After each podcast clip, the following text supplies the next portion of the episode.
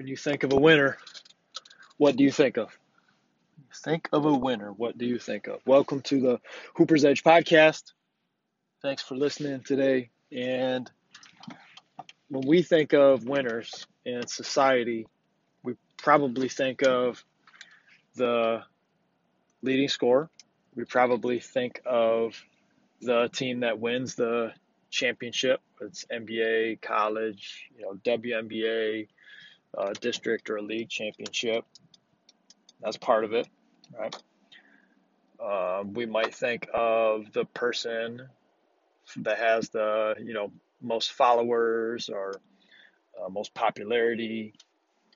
Think of them as winners, and I would challenge you to think a little bit differently with how you think about winning and how you go about striving to to be better at what it is that that you're doing and really trying to you know, get the most out of yourself most out of the god-given potential that you have by thinking about a couple of these things. And that in my mind is what makes a winner. So i mean first and foremost a winner to me is the person that gets as close as they can to their God given potential. Knowing that none of us are ever going to 100% reach that point, but how you work, how dedicated you are, how consistent you are, the duration of your consistency. Like some people are consistent for a month, some for a year, some for five, ten years how long can you be consistent?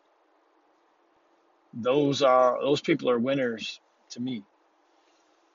They're constantly striving to be better and to get the most out of their God-given ability. Now with that in mind, winners also bring the best out of others. They raise the level of those that are around them and that's a huge part of, of, of being a winner because if you go into a game and okay you scored 20 points and your team always loses and nobody else really plays that well when they're around you on the court probably not getting after it that well on defense man maybe maybe you are the most skilled player on the team maybe you are the leading scorer and the best scorer on your team but you're not a winner you're not a winner. And that's much more that's much more important. Are you striving to get the most out of your God given ability?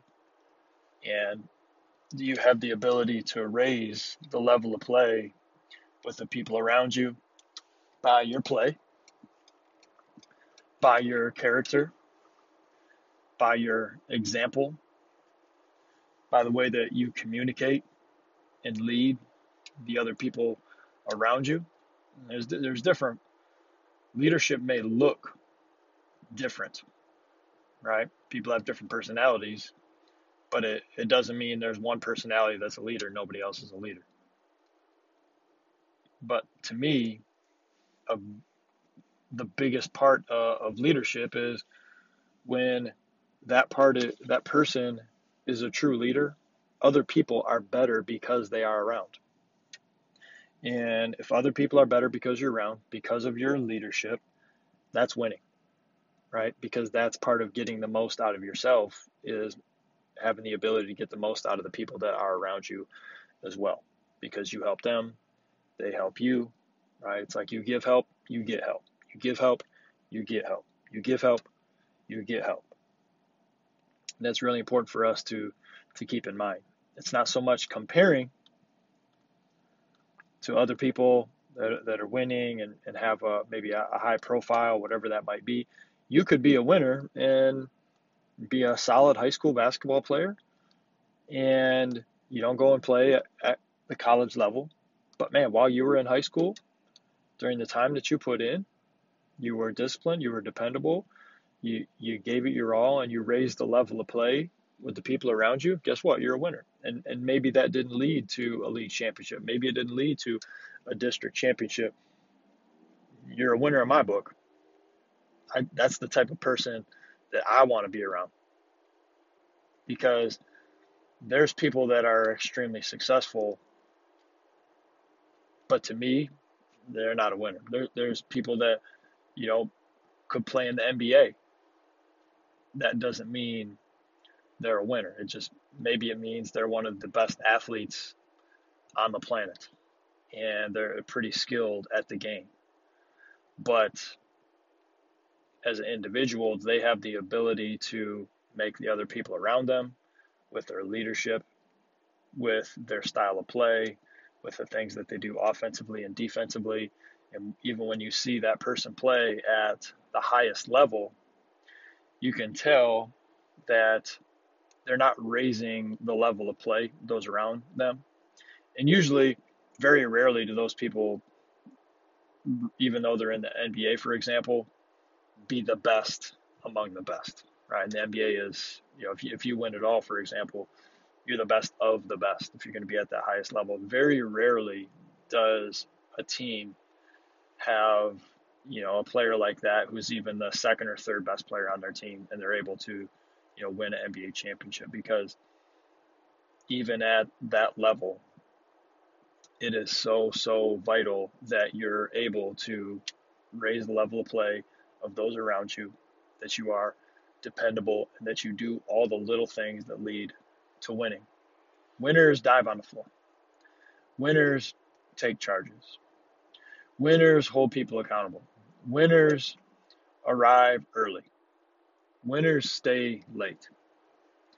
Winners take coaching even when it's coaching that they don't want to hear. Winners face the truth, even when the truth isn't what they want to hear, whether that's from coaches, whether that's from teammates. They listen, they, they try to take what they can out of it, and they say, okay, what can I do to apply them again? Winners come back. You know, we've had we've had people get injured with players that we've trained. Winners come back.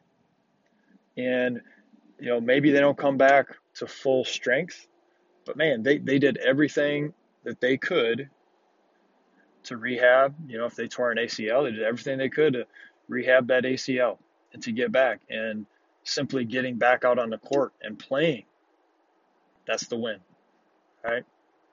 Winning to everybody looks a little bit different. And so, again, that's why it's not that important for us to compare. It's important that we don't because winning going to look different for everybody else, especially you know, you know, like if you're if you're a girls basketball player and you're six three and you can really move and run and do all those things, well, that's going to look a little different than if you have all the same characteristics, the same work ethic, but you're five three. I mean, because let's be honest, basketball is a game where size is extremely, really, really helpful, right? It's not that that six three player worked harder than you. It's that six three player is 12 inches taller than the five three player, right?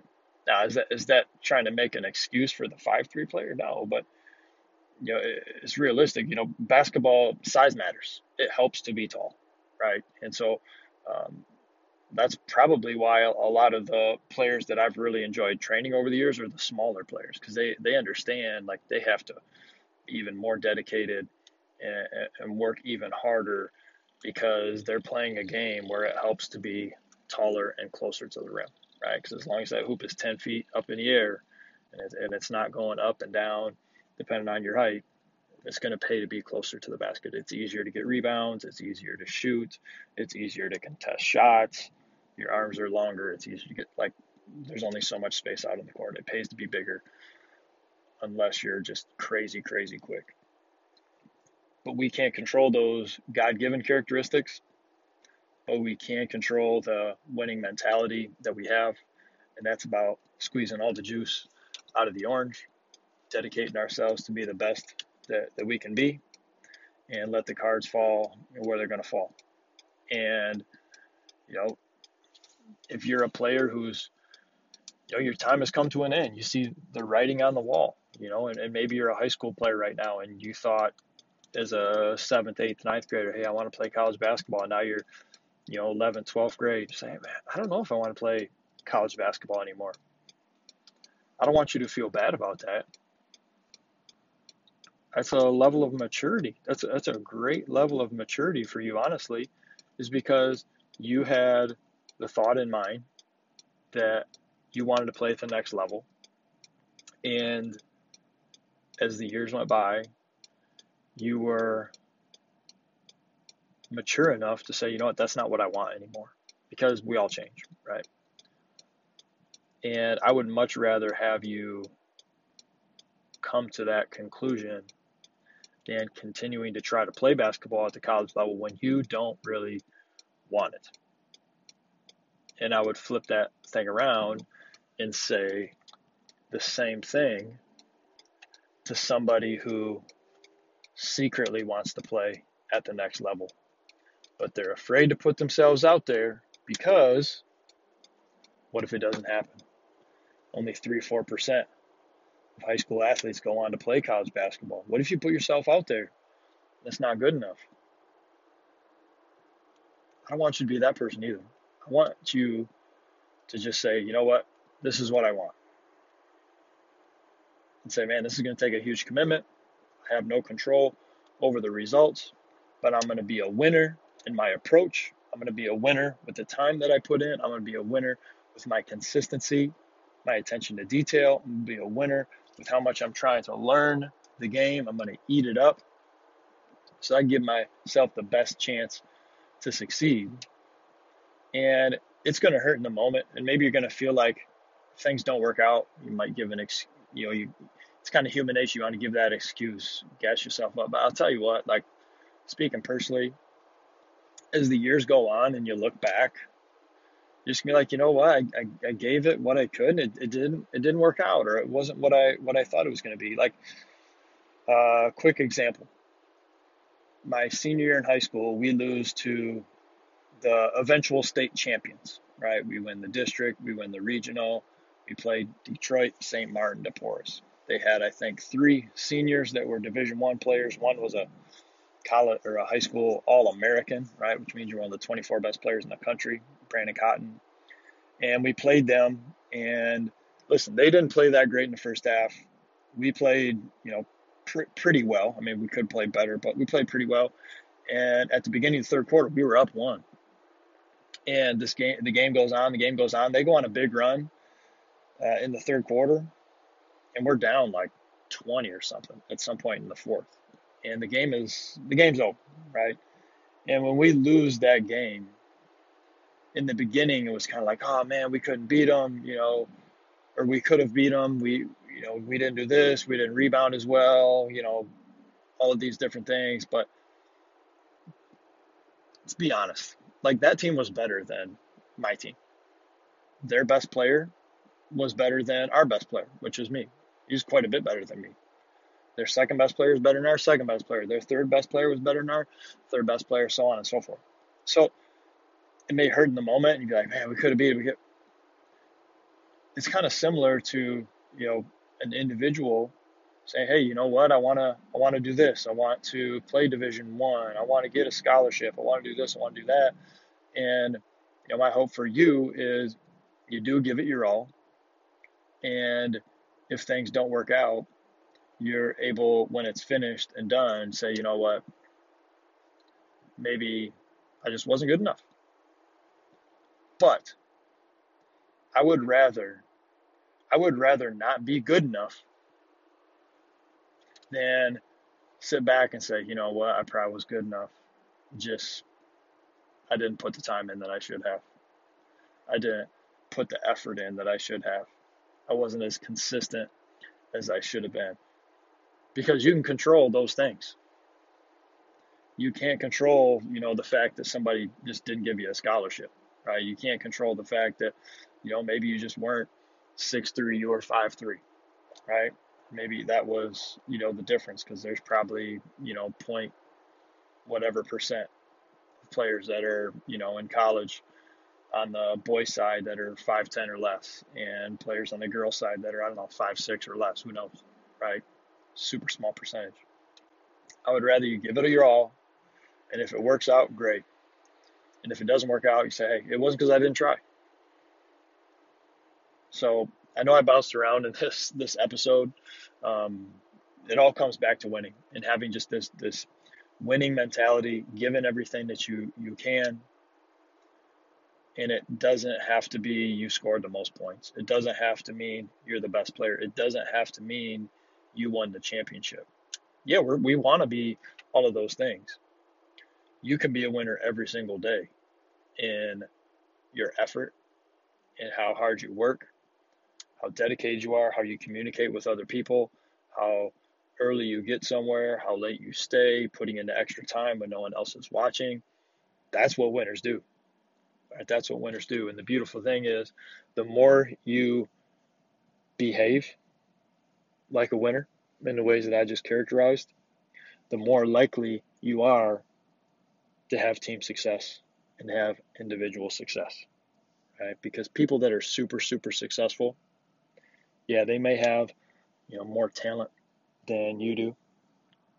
But for the most part, people that are super, super successful, there's a reason they're there, right? Because success rarely finds the wrong person.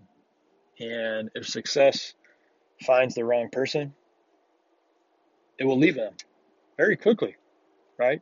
It's like, hey, but you know, they had this one thing, this great game or whatever, and that's just kind of gone.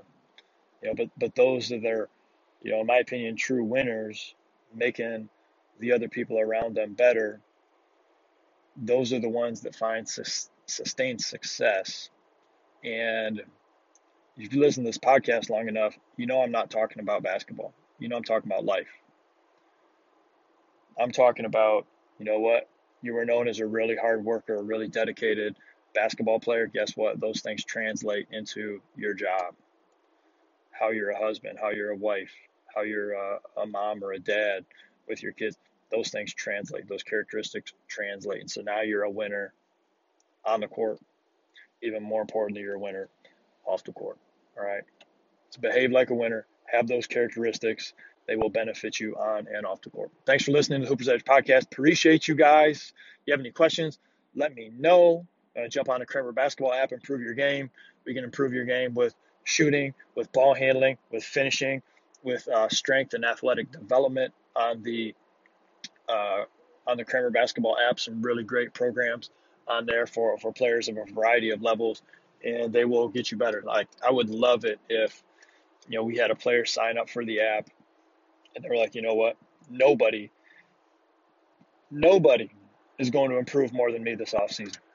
And I'm gonna I'm gonna take this app and I'm gonna do the shooting workouts, I'm gonna do the ball handling workouts, I'm gonna do the strength workouts, and I'm to come back faster, stronger, better because of it. All right. Thank you for listening. Appreciate you. Get after today.